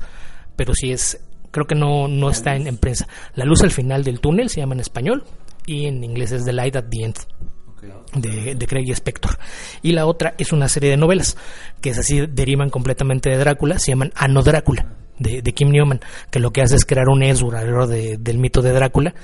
Parte de, la premisa de que el grupo de, Van Helsing es derrotado por Drácula, los, los ejecuta, les corta la cabeza, se convierte en el príncipe consorte porque se casa con la reina y se convierte toda la aristocracia inglesa en vampiros. Pero lo, que tiene interesante es que mezcla la mitología de Drácula con muchísimos otros vampiros de ficción, tiene cantidad de referencias literarias por todas partes y además lo mezcla con personajes reales. Eh, crea su prisión de presos políticos, que es un castillo en Irlanda, en, perdón, en, Dublín, en Edimburgo me parece que está el castillo.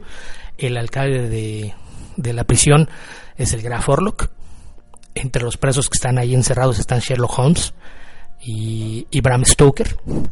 Hay reuniones de, un grupo de disidentes en Londres en la casa de Florence Stoker, quien siempre se queja de lo mal que le ve económicamente, lo cual es un, guiño a lo que pasaba en la realidad. Y, lo que tiene la, novela es que de repente se, olvida hasta de, los tiempos, porque en el momento que a un detective le piden que investigue los asesinatos de Jack el Destripador, que es al parecer un cirujano que está asesinando prostitutas vampiro en Whitechapel, él cuando decide que necesita un arma con plata, la plata está prohibida en, el Reino Unido. Obviamente, o sea, se, corre la espalda, ya estoy en una posición en la que la puedo prohibir, nadie puede usar plata. Eh, consigue que un eh, orfebre clandestino en el mercado negro, en un bastón, un bastón espada, se la recobra de plata. Cuando va a recogerlo, hay una mesa llena de, balas. Le pregunta, oye, ¿qué, ¿qué, es esto? Ah, eso es un caballero americano, un tipo muy curioso, el señor Reed. Decía que la vida vale mucho y quería que las balas lo representaran. Son, eh, van cinco novelas y una colección de cuentos.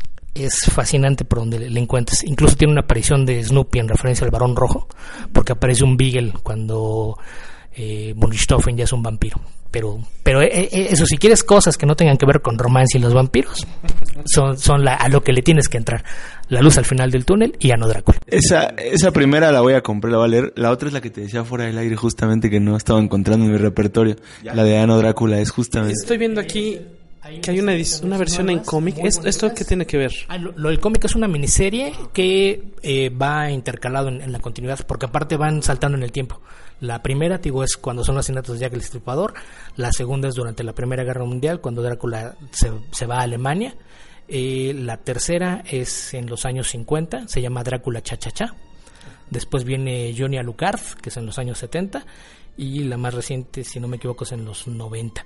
Y la colección de cuentos y va, ubicada en varias épocas de los 70 hacia el presente y la serie de cómic también va en, este último paso más contemporáneo. Esos son de Kim Newman. Las dos recomendaciones importantes. Déjame regresar tantito nada más, porque me, pegó un brinco acá, un comentario como un rayón de disco.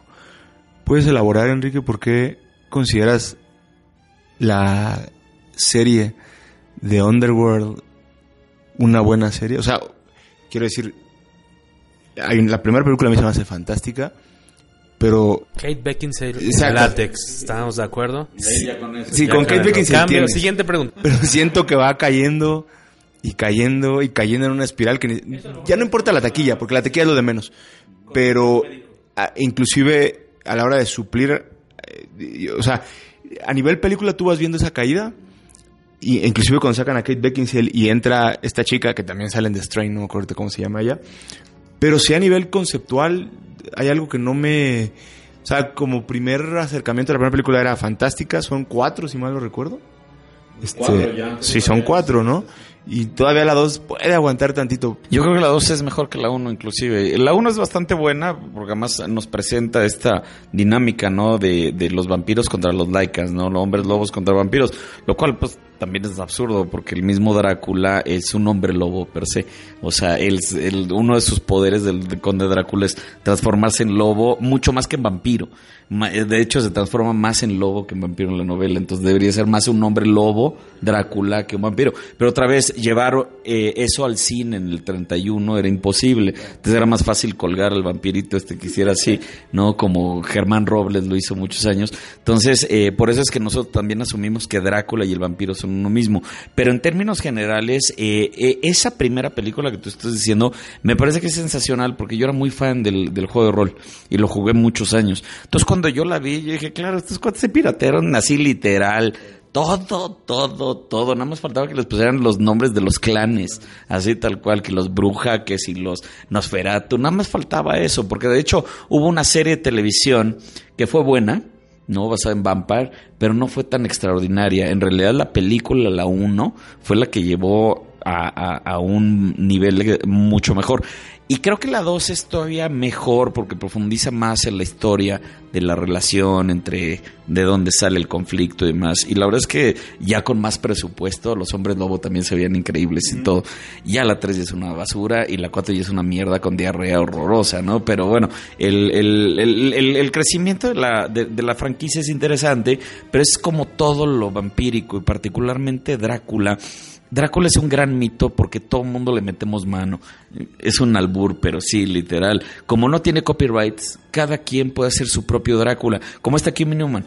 Kim Newman agarró y le dio a la, la, perdón, a la, a la, gallina de los huevos de oro porque encontró sacar un spin-off de Drácula y pues evidentemente pues no tiene copyrights. Entonces ya se ha ido como Gordon Tobogán escribiendo cualquier cantidad de novelas y la verdad es que se ha consolidado como una historia bien interesante de Drácula aparte de lo que es Drácula, ¿no? Entonces cada quien que quiere hacer algo con Drácula le pone un poquito de su sal y pimienta y por eso es que el conde pues sigue creciendo y sigue apareciendo en todos lados, ¿no? Porque se va morfeando, ¿no? O, en el caso igual de sus personajes de, la misma novela, ¿no? Con, con Mina Harker y el a quien no se ha publicado aquí nunca en México, ¿no? La Liga de los Caballeros Extraordinarios, ¿no? Que nunca, ¿verdad? Lideresa de, de este pues especie como de Liga de la Justicia. Y sale como vampira del siglo XIX. Y ella es vampira, de hecho. O sea, ella está transformada. No, es interesante eso. Pues son y ese es Alan Moore, ¿no? Sí. Ah, por cierto, Beto nos recomendaba una, un cuento corto escrito por Alan Moore de Drácula. ¿Cuál era? La, fuera del aire fue la semana pasada, ¿no? Sí, saliendo de aquí cuando dijiste que íbamos a hablar de, Drácula, dije que eh, justamente cuando se cumplió el centenario de, Drácula, eh, habría que recordar que Drácula en los cómics también durante mucho tiempo fue el villano principal de Vampirella. Entonces, eh, a la hora de que para celebrar el, centenario, eh, en aquel entonces los derechos los tenía Harris, ellos publicaron un especial que se llama Vampirella Drácula de Centennial, que son algunas historias cortas. La primera de ellas la escribe Alan Moore, la dibuja Gary Frank, y es básicamente qué pasaría si de repente apareciera Drácula en un entorno contemporáneo que es, es más como un, un, poquito de crítica social al estilo que le gusta hacer a Moore. Eh, más, que explorar realmente al, vampiro, más como pensando cuál será la reacción de la sociedad actual si apareciera un vampiro como Drácula en ese momento. Las otras dos historias que están en el especial ni siquiera tienen que ver con Drácula, nada más fue como que el pretexto. Es una de, de Warren Ellis eh, con una sucubo y la otra, si no mal recuerdo, es de James Robinson, en la que le hace un homenaje a Archie Woodward. Eh, pero sí la, la, la, que vale la pena de ahí es la, de Alan Moore. Me imagino que en las colecciones que salieron después de la Master Series de Vampirella, en alguna de esas debe estar recogida la historia, pero como eso no tengo los tomos, no tengo idea en cuál venga, pero el, tomo este, como yo pues ya tiene más de 20 años, cuando fue el, centenario de Drácula, en, en 1996 se debe haber aparecido pero no, no estoy seguro qué tan fácil sea de, conseguir, pero seguramente está en alguno de los tomos de, de The Master Series que recopila prácticamente todo lo que se hizo en los 90 con el personaje de, de Vampirella. Por ahí debe estar, si, si lo encuentran, vale la pena que hacerlo porque es, es interesante la, la visión de Alan Moore al respecto. Y por cierto, por ahí David Méndez Jiménez, uno de los cofundadores de la revista de, de Comicase, desde hace muchos años ha estado pues ahí reuniendo en su casa y en un archivo de Excel una lista muy larga de cómics físicos que sí tiene él en su hogar. Eh, obviamente muchos son de Vampirella, eh, vamos, seriados, y otros crossovers y cosas muy locochonas que se han publicado en los últimos 30 años más o menos. Incluso por ahí este cómic mexicano del Drácula Ay, es como un, un comicito muy chistoso, como de un Drácula medio borracho. Les debo el dato de... Eh, eh, porque incluso la llegamos a exhibir una vez en una exposición que tuvimos ahí en el Circo Volador. Un par de veces se ha exhibido. Es un cómic como de los años 40, 50 mexicano. Eh, les voy a checar bien el dato. Si ustedes están interesados en que les compartamos, así como en aquella ocasión que nos acompañó el buen Jerónimo para platicar de su tesis de, de los libros de vaqueros mexicanos, que nos pasó el PDF para aquellos interesados y varios de ustedes pidieron la, la tesis de Jerónimo, pues esta, vamos, no es una guía de lectura, pero pues podrá causarles curiosidad seguramente este pequeño listado de, de David. Tiene títulos muy cotorros y obviamente buscándole en internet van a encontrar una cantidad salvaje de, de crossovers y aventuras de, de, todo tipo, ¿no? Desde Drácula contra los X-Men, está este eh, Drácula... Eh, no sé si hay una onda hasta como de Drácula, una onda como más bíblica, eh, de, todo ahí, ¿no? Y este, nada más bastaría que nos lo pidan a revistacomicase.gmail.com, que digan que quieren, ahí el, el Excel con, con, la lista de títulos de vampiros y se las mandamos con mucho gusto. Vamos a ir cerrando, porque eh, pues uno luego tiene que editar el podcast y se hace más este y eh, que, ya sea película, bueno, ya ahorita, por ejemplo, Beto también nos recomendó unas cosas muy interesantes. Tú mismo, eh, este libro de, Stephen King, que de hecho apenas estoy empezando. Entonces, qué bueno que el destino me ha permitido nunca en la vida que alguien me haya dicho el final. Del libro ni ahorita te lo cuento no, no sé, a, ver si logro llegar al final sin haberme spoileado yo solito ¿Qué, qué otra cosita podremos el mayor spoiler está en el prólogo del libro. Por favor, te dice quién sobrevive y qué más quieres. Y, puedes ver la película y estás a salvo, porque la película es bastante va por la libre con, con, el, con el libro. No, no, no, no. Es, lo que pasa con Stephen King, ¿no? Escribe los libros y todo el mundo lo dirige como quiere. O la, o la miniserie de televisión con, con Rob Lowe. Con Rob Lowe. ¿Con qué podríamos ir cerrando?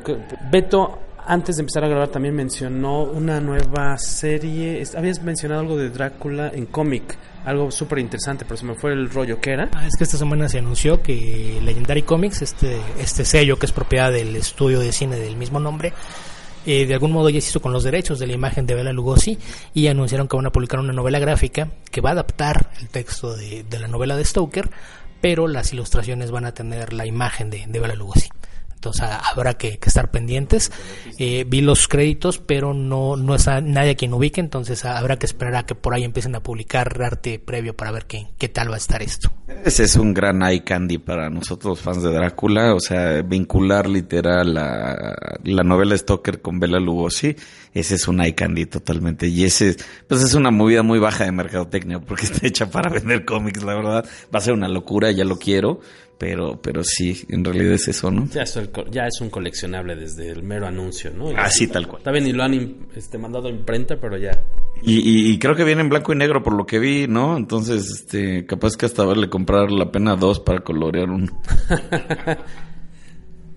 Por cierto, tenías un aviso parroquial por ahí, porque en estos días estás abriendo en una plataforma, tienes una, un proyecto relacionado con Drácula. Así es. Eh, curiosamente, yo con toda esta investigación, eh, hace cinco años empecé a armar un, una página en Facebook, búsquenla por ahí, se llama Drácula's Place el lugar de Drácula en inglés, en Drácula's Place. Ahí eh, yo cada año cuento la novela de Drácula en tiempo real. Eh, precisamente hoy, 15 de, de, octubre, hubo un post, una publicación, que es cuando Jonathan ya están persiguiendo a Drácula.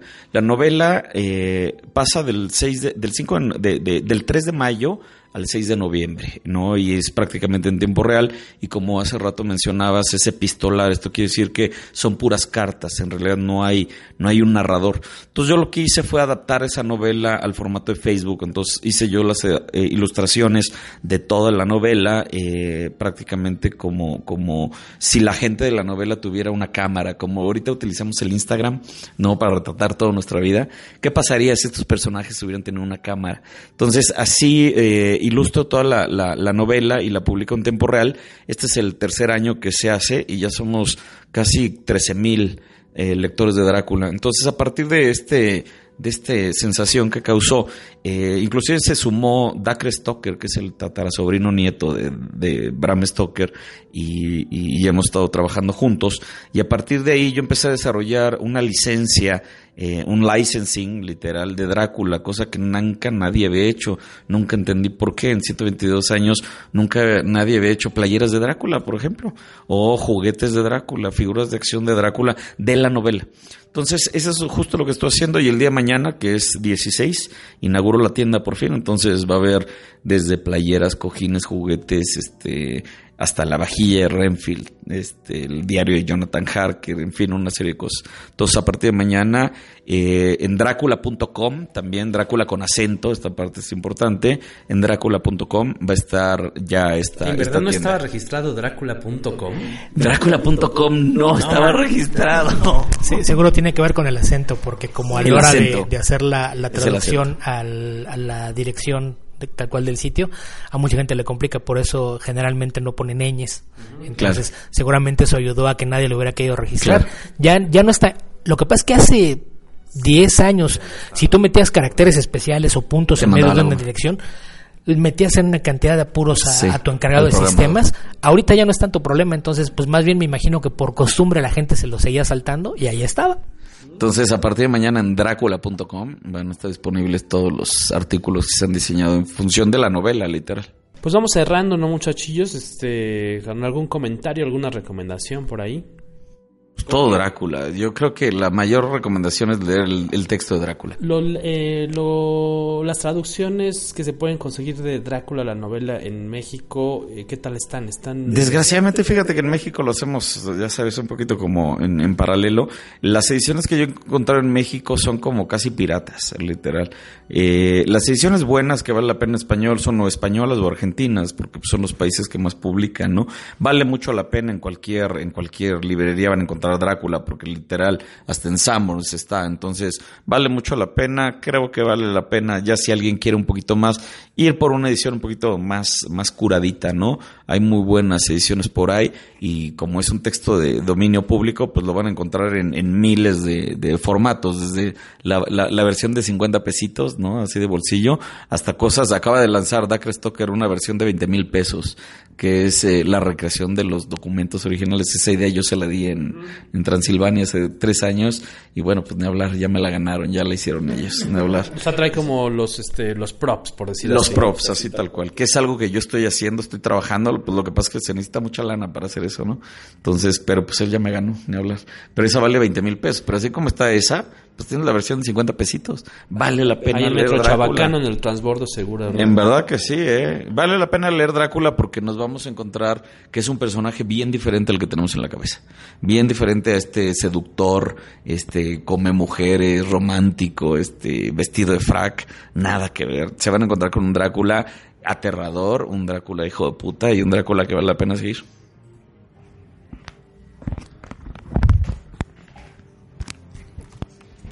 ¿Cuál era la pregunta? no, mi recomendación es que lo sigan, Enrique. Yo ya lo estoy siguiendo en, Instagram y en Facebook. Ya me di una vueltecita para, inclusive subió al, tiene en la, en la página de Drácula's Place, tiene ahí de, de, donde como el señor Fox está subiendo ciertas cosas. Eh, creo que el tema de, los vampiros en, en específico de Drácula es súper interesante y, y, y, no, no me imagino a alguien que diga, guácala, no, no me gusta este tema. Entonces, pues si ya les gusta ver cochinadas como las de Crepúsculo, pues vamos migrando al siguiente nivel poco a poco, ¿no? Entonces pueden empezar con la película y luego con el libro, o libro si quieren, no se quieren decepcionar después con la película, pero pues a todo el mundo le gustan los vampiros, eso es lo que yo creo, y, y si sí, pues qué mejor que siguiendo a, a un experto, ¿no? En este, en este tema.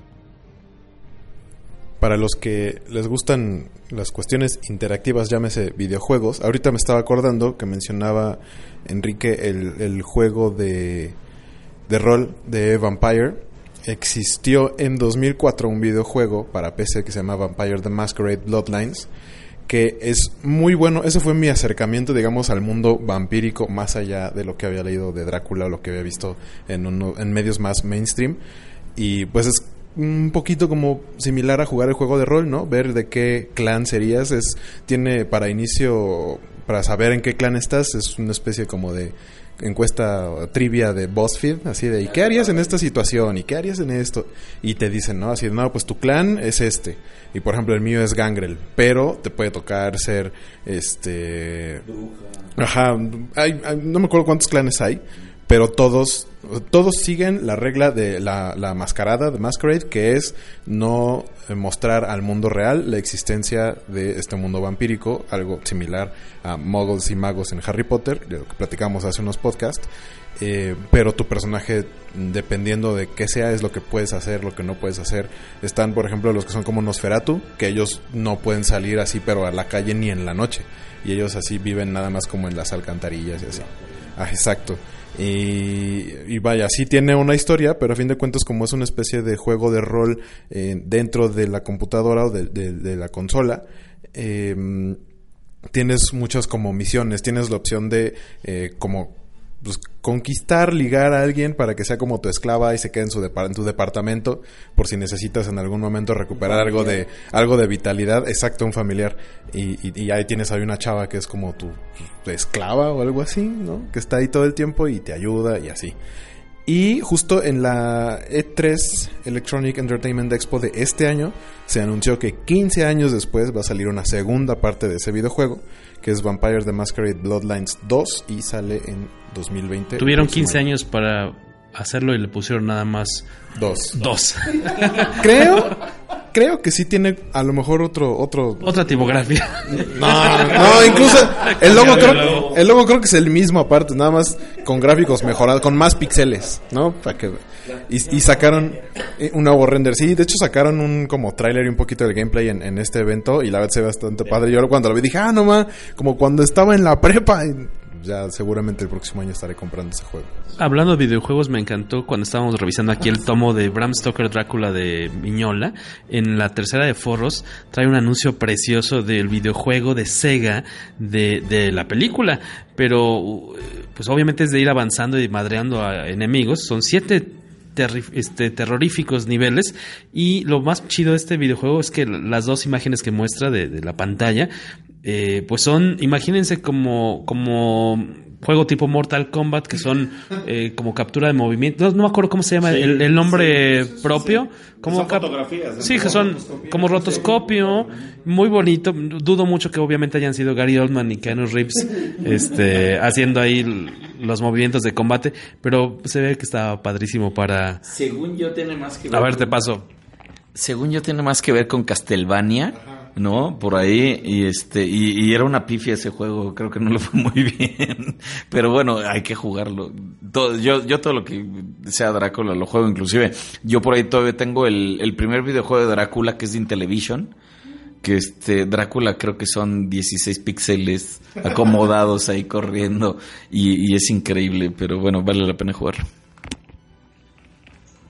Yo creo que lo que tú tienes es, le tienes mala fe a, la licencia tal cual de Bram Stoker Drácula, porque aquí dice, y no creo que sea mentira esa publicidad, que tiene escenas digitalizadas de la película, gráficos 3D y un increíble eh, sistema, bueno, sonido. Eh, Y no, no creo que estén este, mintiendo. Próximamente para tu sistema Super Nintendo, Nintendo Game Boy, Genesis y Game Gear. Lo que salía en ese tiempo para Super los gráficos digitalizados de la película era agarraron un frame de la película y lo convirtieron a píxeles y eso lo hacían eso lo hacían todos los videojuegos basados en películas de ese tiempo.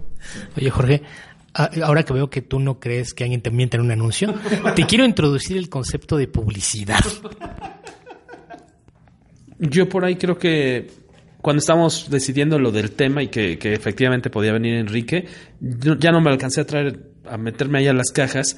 Eh, yo les recomendaba esta miniserie, si no me equivoco, es del 2008-2010, de Lea, escrita por Lea Moore y... ¿Es John? ¿Es, ¿Es John o Jonathan?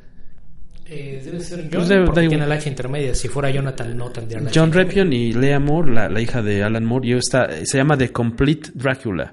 No me hagan caso si eran como 6, 7 números. 6. Ajá, y luego salió en compilatorio. Está bastante padre y este... Lo hizo Dynamite. Pues, de Dynamite Entertainment, por ahí lo pueden encontrar sin bronca en, tomo en, en Amazon. Ya salió hace unos 10 añitos, pero es una adaptación bastante padre ya recomendaron todo lo que se puede recomendar, pero no, eh, yo creo que el tema de los vampiros es muy apasionante, hay muchas formas de, interpretarlo.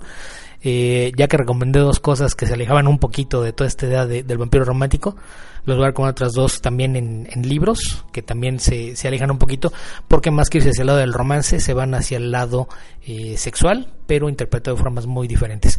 Uno es una novela que se llama Some of Your Blood, Algo de tu Sangre, de Theodore Sturgeon, donde por primera vez a alguien se le ocurrió eh, tratar de vincular la idea de la menstruación con el vampirismo. Es eh, un autor de ciencia ficción, entonces todo lo, que hace en la forma de, explorar los conceptos es muy, muy interesante. La verdad es que si le pueden, la pueden encontrar, les recomiendo mucho que le echen un vistazo. Some of Your Blood, de Theodore Sturgeon.